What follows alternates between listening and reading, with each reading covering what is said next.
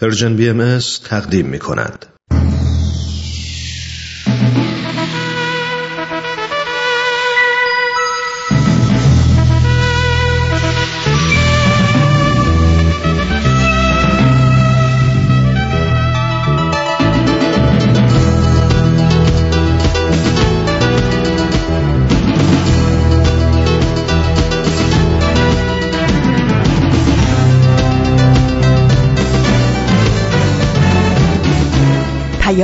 دوست. برنامه ای برای تفاهم و پیوند دلها.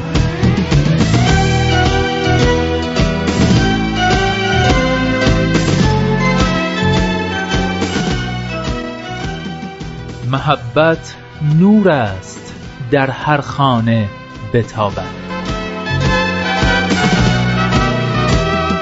ای هر که هستی لحظه ای در خود نگر باش. خوبی ولی از آنچه هستی خوبتر باش.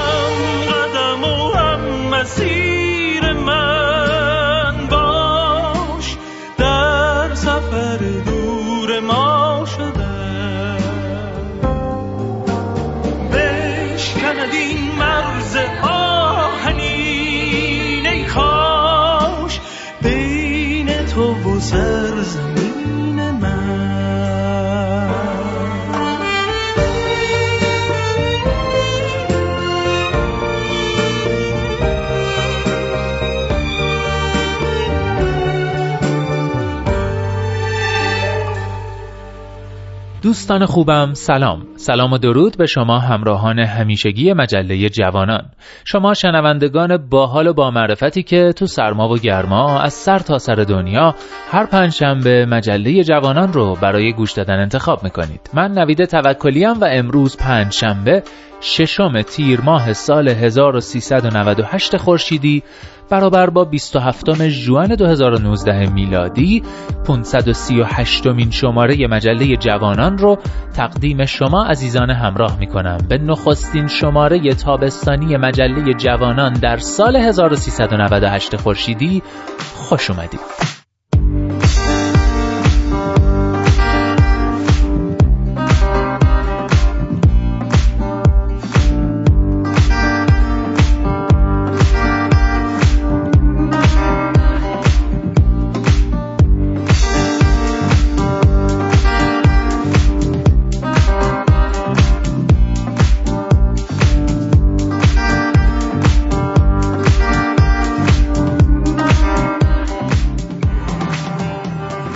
و اما این شماره مجله جوانان هم مثل همیشه سه تا بخش اصلی داره و یه بخش کوتاه پایانی. نقطه سر خط کودکان منادیان صلح و دمی با تاریخ. بخش های اصلی مجله رو تشکیل میدن و آخرین برگ هم آخرین بخش مجله است. از اینکه تا آخرین برگ همراه ما میمونید متشکرم.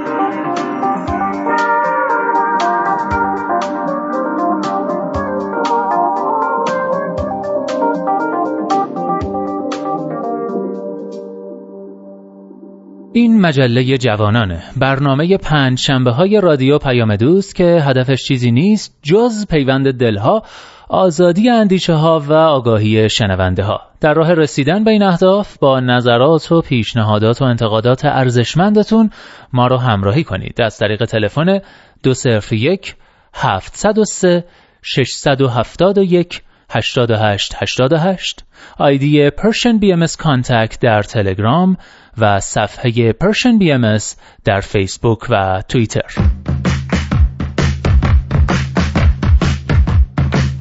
نقطه سرخط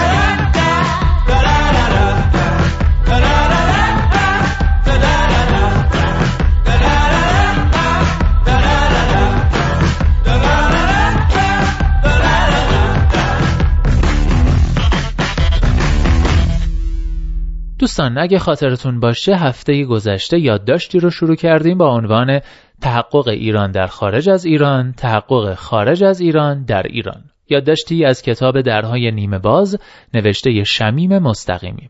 آقای مستقیمی در این یادداشت به بحث همیشگی و جاودانه ماندن یا رفتن می‌پردازه اما معتقده که برای پاسخ دادن به این پرسش اول باید ببینیم چه کسی این سوال رو پرسیده؟ مثلا توضیح میده که جواب دادن به این سوال برای دانشجوها و دانش آموختگان رشته های فنی و مهندسی خیلی آسونتر از کساییه که در زمینه های هنری و علوم انسانی فعالیت می‌کنن. و به اینجا رسیدیم که علوم انسانی و هنر آخرین خاکریز کسانی است که معتقدند باید ماندنی شد. استدلال آنها که ماندن را برای روندگان راه هنر و علوم انسانی واجب می‌دانند از این فرض اساسی آب می‌خورد که کار هنری یا کار با زندگی نیاز به وطن دارد نیاز به جایی برای اقامت. چون این اقامتی یک اقامت چند روزه و چند ساله نیست اقامتی است روی یک فرهنگ اقامتی در امتداد اقامتهای گذشتگان. بنابراین کسی که وطنی ندارد طبعا توان تولید فرهنگی هنری نخواهد داشت. چون این تولیدی ابتدا باید در زهدان یک فرهنگ نطفهش بسته شود و در فقدان این زهدان هر کوششی نابارور و لاجرم بیمعنا خواهد بود.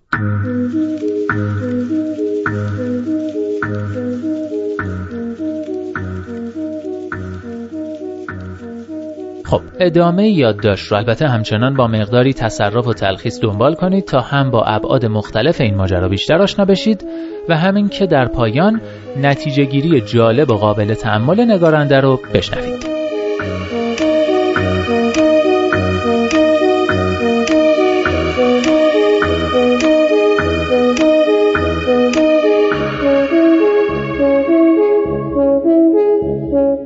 مدافعان نظریه بالا در دفاع از نظریه خود به چند نمونه مشخص و عینی از هنرمندانی که جلای وطن کردند اشاره می کنند و کارنامه پس از هجرت آنان را غیر قابل قبول می دانند. از جمله امیر نادری، سهراب شهید سالس، عباس معروفی، فرج سرکوهی، رضا براهنی، ابراهیم گلستان، محسن مخملباف و بهمن قبادی.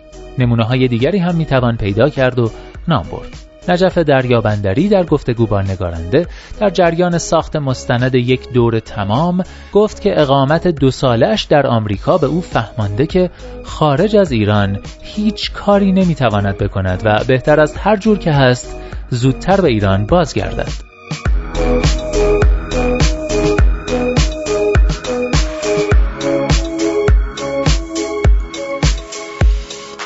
اما اگر از این نمونه های عینی بتوان نتیجه های دیگری گرفت آن وقت چه؟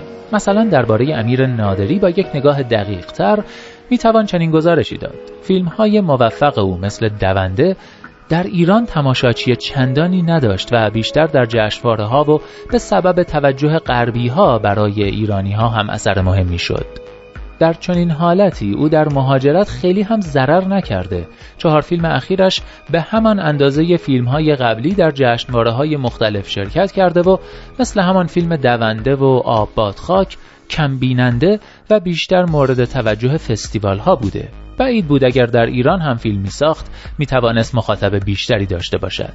الا اینکه دوستداران آثارش حالا به جای اینکه ایرانی باشند از ملیت های دیگری هستند و گوناگونتر. فیلمسازان دیگری هم در همین ایران می شود نشان داد که بعد از یکی دو فیلم قابل اعتنا تمام عمرشان را صرف تلاش برای کپی کردن از روی دست خودشان کردند و هیچگاه همان تجربه های ماندگار را تکرار نکردند. مسعود کیمیایی یکی از آنهاست. آیا نمی‌توان تجربه های امیر نادری را از این دست دانست و نه به دلیل مهاجرت؟ در عالم نویسندگی هم می‌توان مشابه این استدلال را تکرار کرد. رضا قاسمی بعد از مهاجرت هم از کیفیت کارهایش کم نشد که هیچ می‌توان گفت در همان راستای مورد علاقه در حال تجربه اندوزی است راه های جدیدی برای ارتباط با مخاطبانش پیدا کرده و به نوشتن ادامه می‌دهد. دو نمونه دیگر شاهرخ مسکوب مهمترین کارهای خود را پس از مهاجرت و در خارج از ایران نوشت. مسکوب پژوهنده شاهنامه بود. شاید هیچ کس اندازه او یا احسان یار شاتر در مقوله ایران کار فکری نکرده باشند پروژه های فکری این دو نفر عمیقا بومی و اقلیمی بوده و هست. اما هر دو در خارج از ایران توانستند بیش و کم پروژه خود را ادامه دهند کیفیت کارشان هم چندان متفاوت با کیفیت کارهایشان زمانی که در ایران بودند نیست. احسان یار شاتر در یک مصاحبه با تلویزیون فارسی بی بی سی گفت من همینجا هم که هستم در ایرانم. ایران که فقط آب و خاک نیست.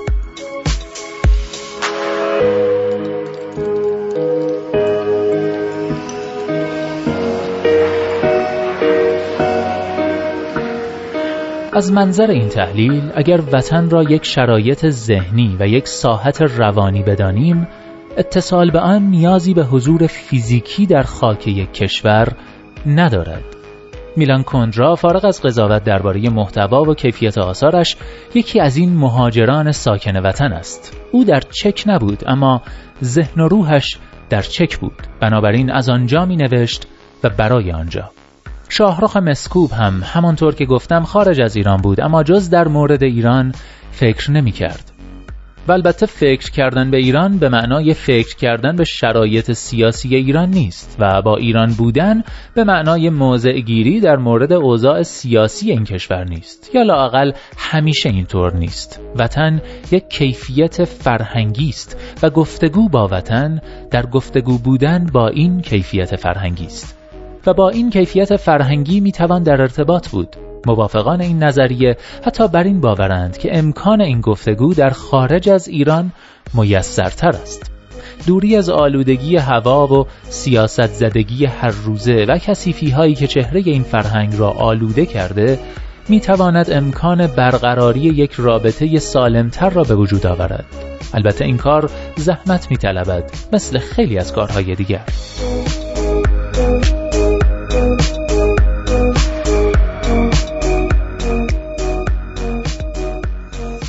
آن دسته از هنرمندان که ماندن را به رفتن ترجیح می دهند بیشتر در جستجوی مخاطبان جهانی و سخن گفتن به زبان جهانی شده هنر هستند معتقدند که آدمها در سراسر دنیا افقهای معنایی مشترکی دارند و حضور کم و بیش یکسانی در خانه به نام جهان را تجربه می کنند. بنابراین فرقی نمی کند که ساکن کجا هستی سکونتگاه ها در برابر پدیده جهانی شدن کوچکتر از آن هستند که ابراز وجودی کنند و تفاوتها قابل چشم پوشی و قابل تبدیل شدن به نمایشگاهی است که فرد جهانی شده از تماشای گوناگونی آن لذت می‌برد. غذای ایرانی، معماری ایرانی، تاریخ ایران، فرش ایرانی و سایر چیزهای ایرانی در دست هنرمندانی با این طرز فکر مصالح کار هستند. مسالهی که در بازار شلوغ هنر اسباب ایجاد تمایز و تفاوت را برای آنها فراهم می آورند و فرایند دیده شدن را به یمن قرابت و اعجابی که در این نمادها هست تسهیل می کنند. از این حیث مهاجرت حتی نیاز به خارج شدن از کشور ندارد تعداد هنرمندانی که در داخل کشور با روی کردی که گفتم کار می کنند کم نیست. می شود به راحتی گفت آنها با اینکه در ایران زندگی می کنند اما در واقع رفته اند مهاجرت کرده اند دیگر نه سبک زندگیشان نه گرامر حرفها و کارهایشان نه ظاهرشان نه ارتباطشان ربطی به ایران ندارد.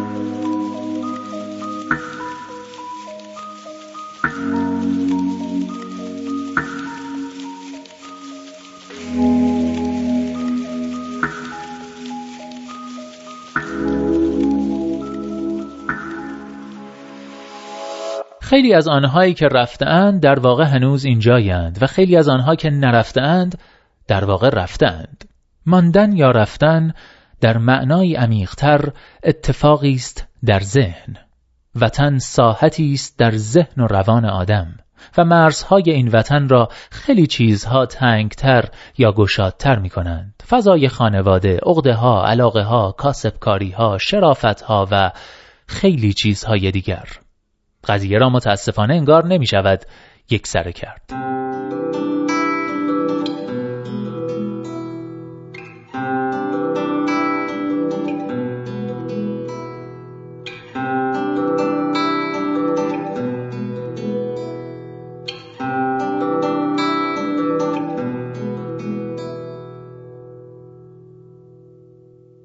با من نرخصی دلم می‌گیره بزار تا دستات چونه هم بگیره و بعد برو.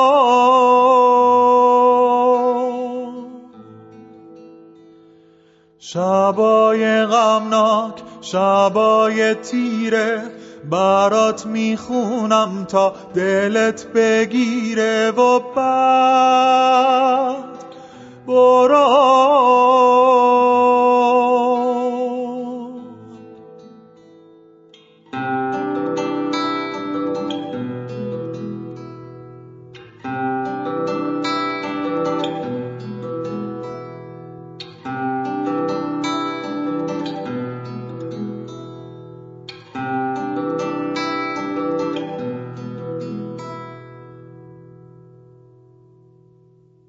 دستامو بپوش پاهامو بپوش رقصامو بگیر و پلکامو بپوش و بعد برو.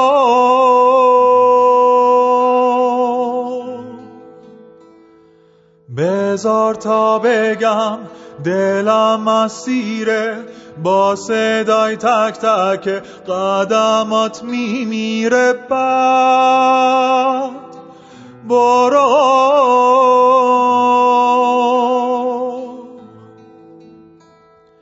با من نرقصی دلت می‌گیره. بزار تا دستات چونه هم بگیره. لالایی من شبای غمناک روشن دل مادرای بیباک دستامو بپوش پاهامو بپوش رقصامو بگیر و پلکامو بپوش. لالایی من شبای تیره نزار تا دلت با صدام بگیره.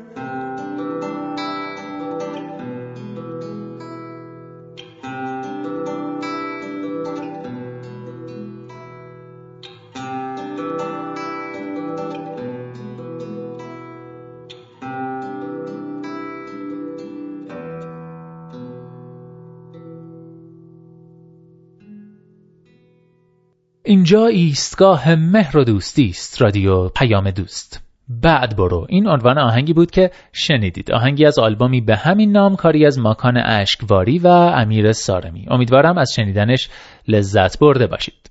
و اما در این بخش ازتون دعوت می‌کنم قسمت دیگه ای از برنامه کودکان منادیان صلح رو بشنوید.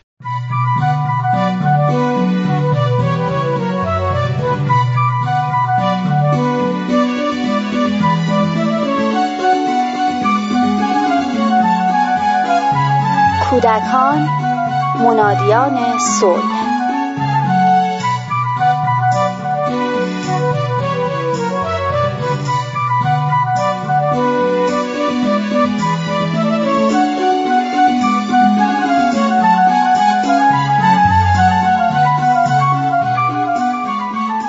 چند وقته که مامانم داره راجع به یه چیز جدید حرف می‌زنه.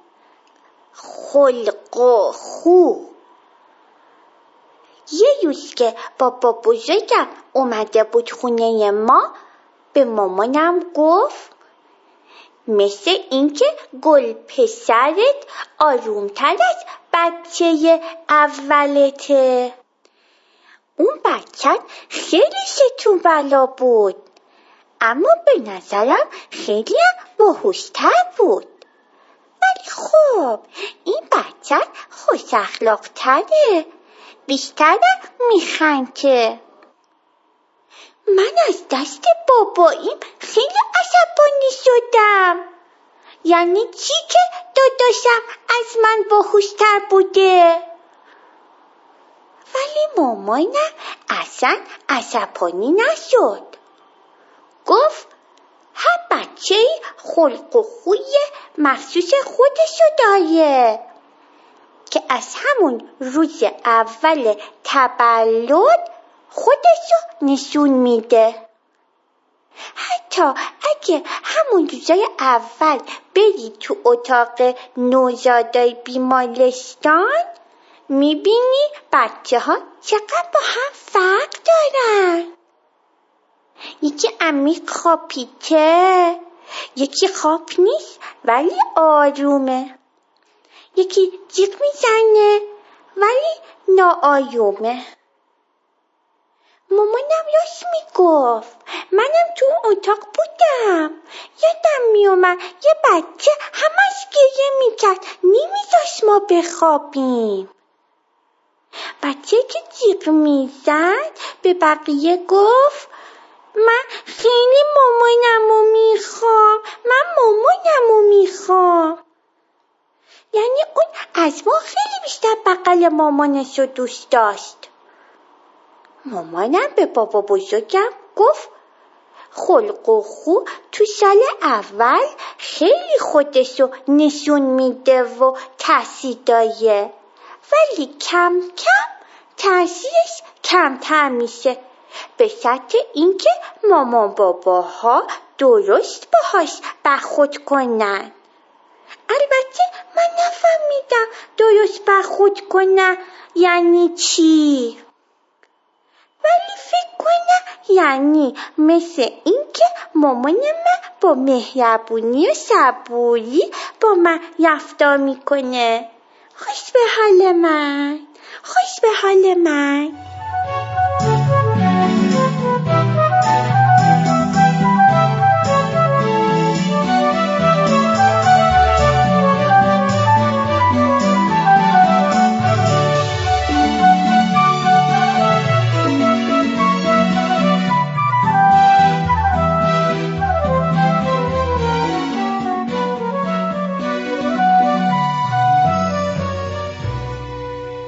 هر پدر و مادری و به خصوص پرستاران بخش نوزادان می‌دونن که در میان کودکان از همون نخستین روزهای زندگی تفاوتهای آشکاری وجود داره. بعضی بسیار گریه می‌کنند، برخی ساکتند، بعضی ها طبق برنامه منظمی میخوابند، برخی بدخوابند و بیموقع بیدار میشن. این ویژگی ها و خصوصیات دیگری رو که اساس سرشتی دارند خلق و خون آمیدند. برخی از این خصوصیات خلقی عبارتند از فعال و پر انرژی بودن، حساس بودن به محیط و محرک ها، هوشیاری و تمرکز و توجه، نظم در امور معمولی زندگی مثل خواب و غذا و ادرار و مدفوع، ترسو بودن به هنگام مواجهه با وضعیت جدید و افراد ناآشنا، واکنش شدید نشون دادن مثل ستیز یا سازگاری. هیچ کس به خاطر خلق و خوی کودک مقصر نیست نه والدین و نه کودک. چون خلق و خو سرشتی هست ولی اونچه که در این مورد مهمه شناخت این ویژگی ها و تقویت صفات مثبت و تعدیل سایر رفتارهاست. مثلا گرچه داشتن یک بچه آروم آرزوی هر مادری است ولی این بچه آرام نیاز به تحرک داره حتی اگر خودش اون رو طلب نکنه. یا یک بچه خجالتی و ترسو برای اینکه خودش رو با محیط یا افراد جدید منطبق کنه نیاز به زمان و حمایت والدین داره. کودک بیقرار و بیثبات احتیاج به مادری صبور و آرام و در عین حال با برنامه و منضبط داره. خلق و خود در سال اول کاملا بر کودکان غلبه داره. ولی به مرور و تا چهار یا پنج سالگی اثرش کمتر میشه. البته اگر با رفتارهای نادرست والدین در اونها تثبیت نشده باشه.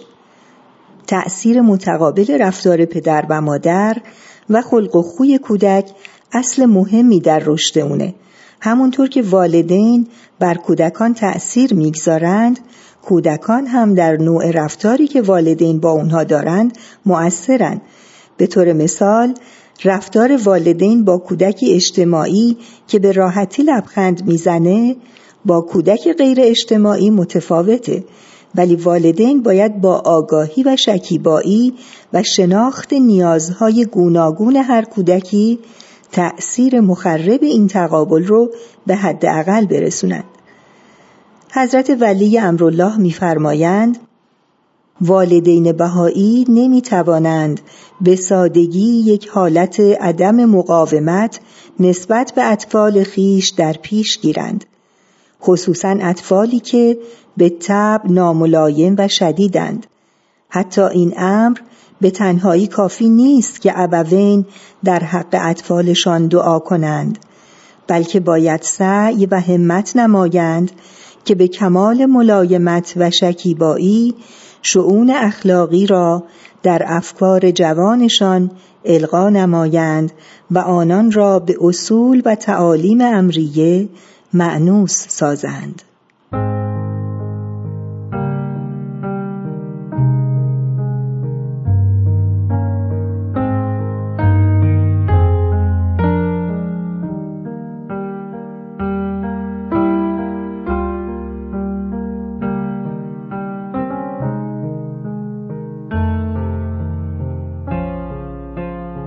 حضرت عبدالبها میفرمایند تربیت و آداب اعظم از تحصیل علوم است.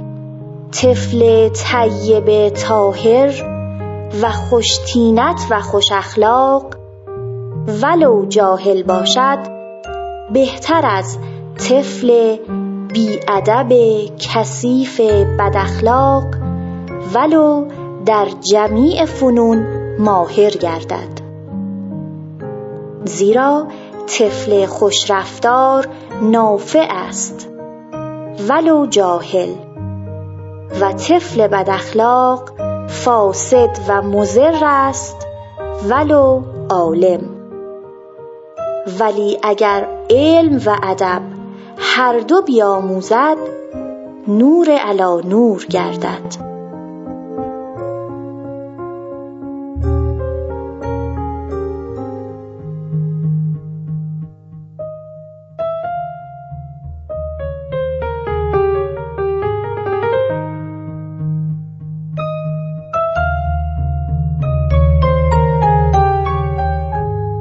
تهیه شده در Persian BMS.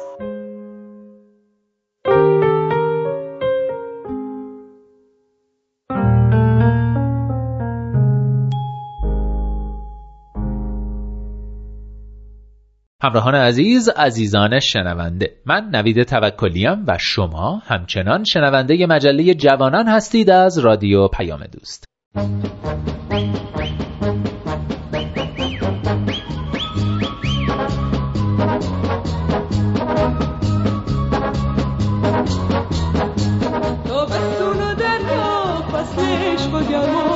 خورشید جون می‌گیره توی سینه ما. گرمای دستامون خورشید تابستون رو لبا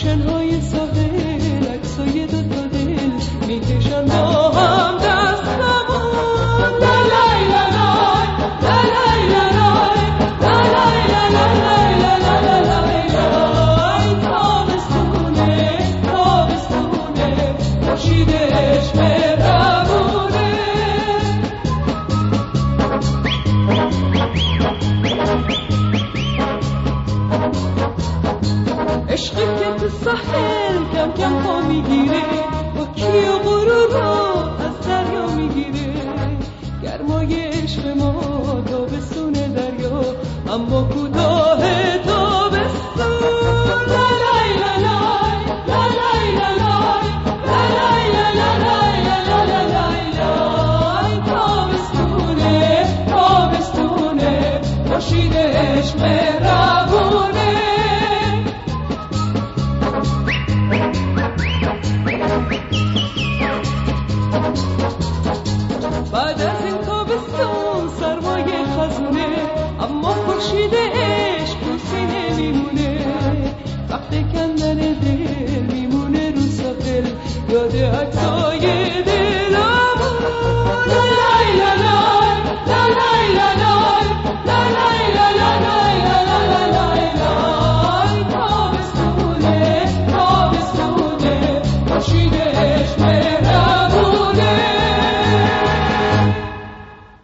همراهان عزیز عزیزان دل نوید توکلی هم از اینکه همچنان مجله جوانان را همراهی می کنید از رادیو پیام دوست بسیار خوشحالم و بی نهایت سپاسگزار. امیدوارم تا اینجای کار از این همراهی راضی بوده باشید و بخش بعدی رو هم گوش کنید. دمی با تاریخ که آخرین فصل یعنی فصل تابستانش رو با اجرای همکاران خوبم سایه حکمت و رامان شکیب خواهید شنید. دمی با تاریخ. گاه شمار بهایی.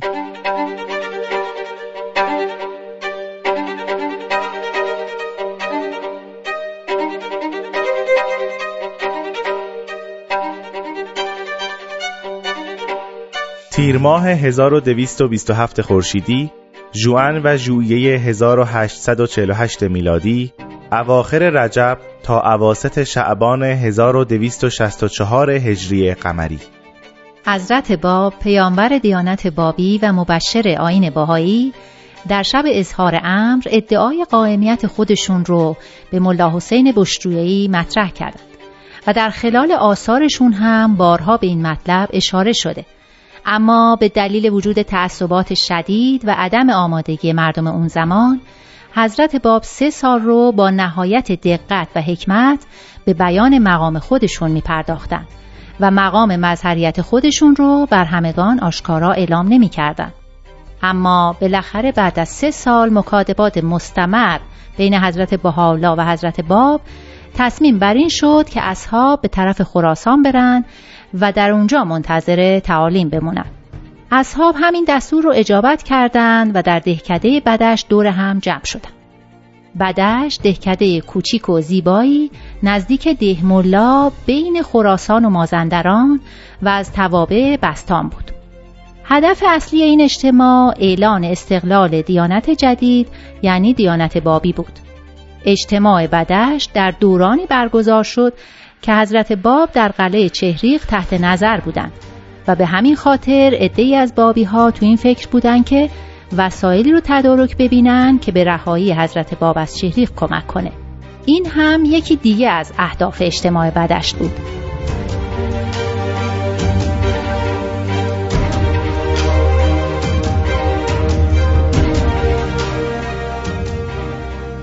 در این اجتماع که 22 روز طول کشید علاوه بر جناب قدوس طاهره قرةالعین و حضرت بهاءالله که در اون زمان هنوز مقام خودشون رو به عنوان شارع دیانت بهایی به صورت علنی اعلام نکرده بودند 81 نفر دیگه هم شرکت داشتند جالب اینجاست که تنها بانوی حاضر در اون جمع طاهره بود تو همین بدشت بود که حضرت بهاءالله به هر یک از اصحاب لقب جدیدی دادند از جمله به ام سلمه که تا اون زمان معروف به قرة العین بود لقب طاهره رو دادند و ملا محمد علی بارفروشی رو هم به قدوس ملقب کردند. مقرر شد که تو این جمع استقلال ظهور حضرت باب و نسخ شریعت اسلام به سراحت در جمع اصحاب بیان بشه. چنان که حضرت عبدالبها مبین آثار و تعالیم بهایی میفرمایند جمال مبارک یعنی حضرت بهاءالله با جناب قدوس قرار بر اعلان ظهور کلی و فسخ و نسخ شرایع دادند.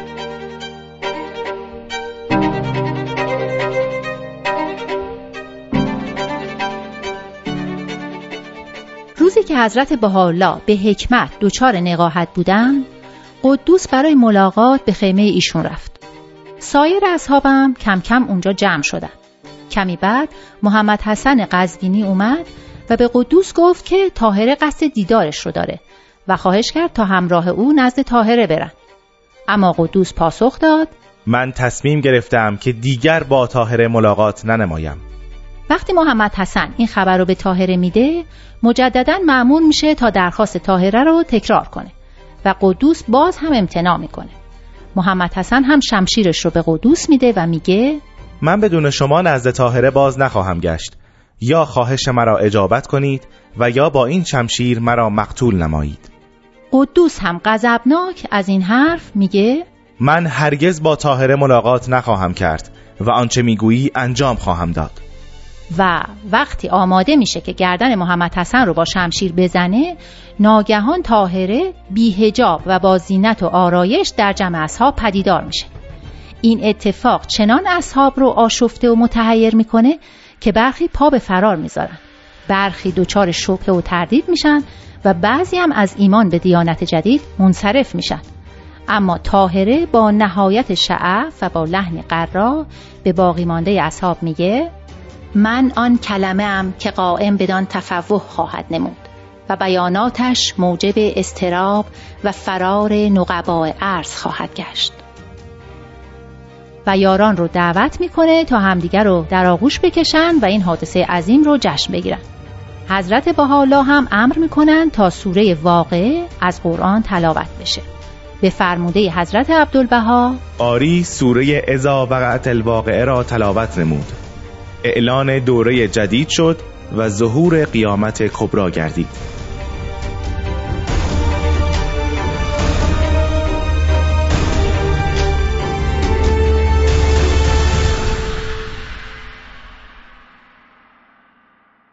حضرت شوقی ربانی ولی امر آین بهایی این اتفاقات رو پریکانسیفت یا طرح از پیش منظور گشته نامیدند تا اسبابی باشه برای استقلال دیانت جدید و برانداختن برخی شرایع و احکام اسلامی که تا اون زمان هنوز در دیانت بابی اجرا می شدن.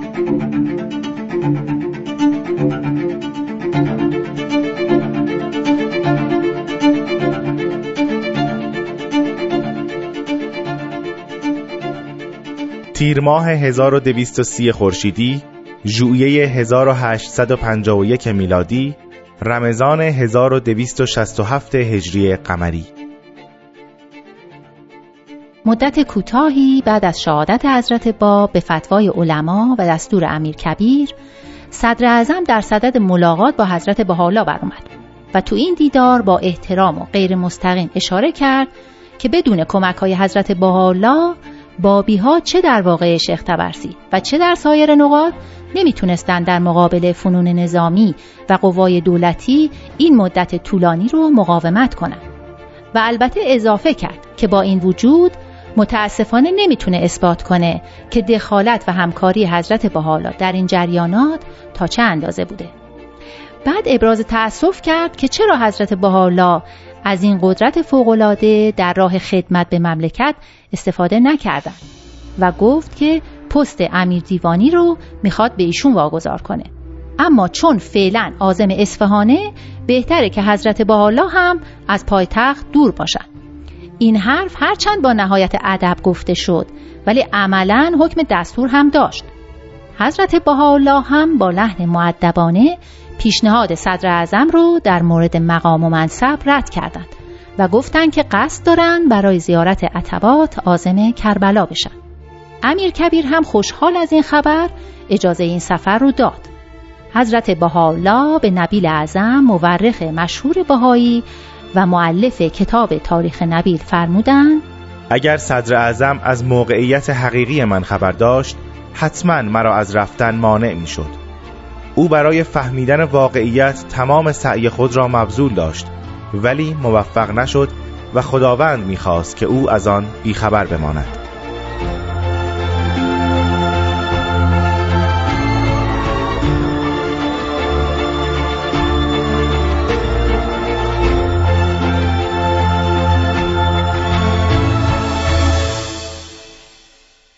درست زمانی که حضرت بحال آماده حرکت از تهران به سمت کربلا بودند صندوق حامل پیکر حضرت باب و انیس هم به پایتخت رسید و به دستور حضرت بهاءالله برادرشون میرزا موسا کلیم و ملا عبدالکریم قزوینی معروف به میرزا احمد کاتب صندوق رو در محل امنی در صحن امامزاده حسن پنهان کردند.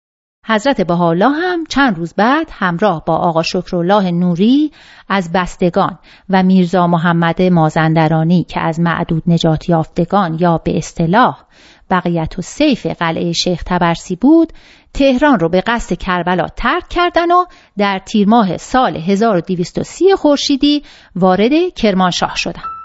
اونها بیشتر روزهای ماه رمزون رو در کرمانشاه به سر بردند.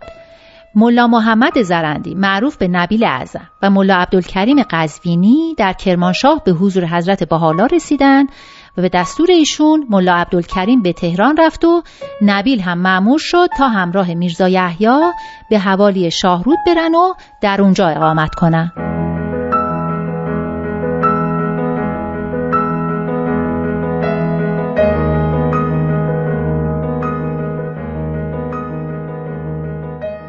تیر ماه 1248 خورشیدی ژوئیه 1869 میلادی ربیع الثانی 1287 هجری قمری.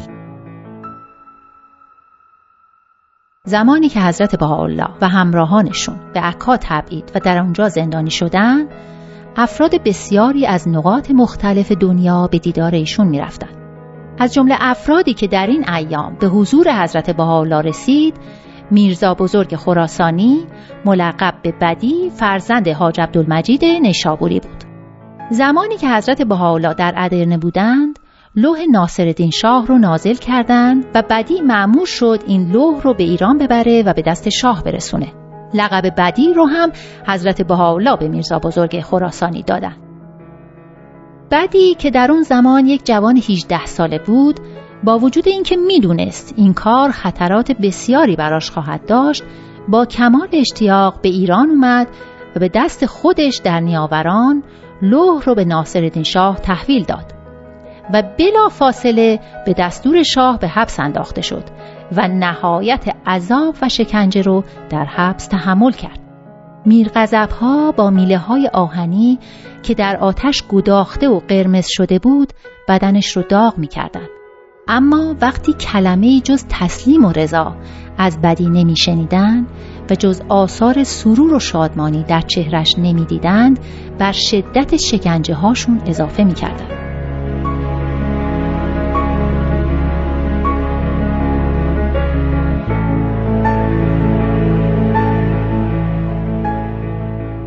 بدی بعد از سه روز تحمل این بلایا در نهایت جان به جان آفرین تسلیم کرد و جسدش در گلندوک مدفون شد و اما در این تاریخ یعنی تیر ماه سال 1248 خورشیدی زیارتنامه مخصوصی از قلم حضرت بهاءالله در حق بدی نازل شد و او رو به لقب فخر و شهدا ملقب کردند.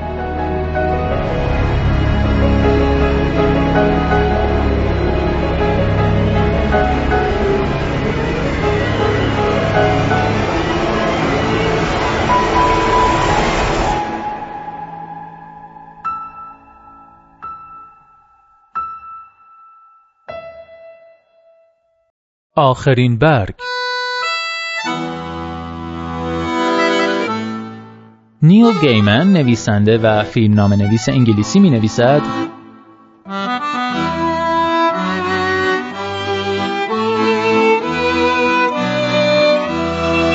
افسانه های پریان واقعی هستند. نه به این خاطر که می‌گویند حیولاها وجود دارند بلکه از آن رو که به ما یاد می‌دهند می‌توان حیولاها را شکست داد. هر جا هستید دلهاتون شاد اندیشتون آزاد و آگاهی و بیداری نصیبتون باد. من نوید توکلیم و امیدوارم که نور امید در دلهاتون هیچگاه خاموشی نگیره. به قول شاعر گرچه شب تاریک است دل قوی دار سحر نزدیک است.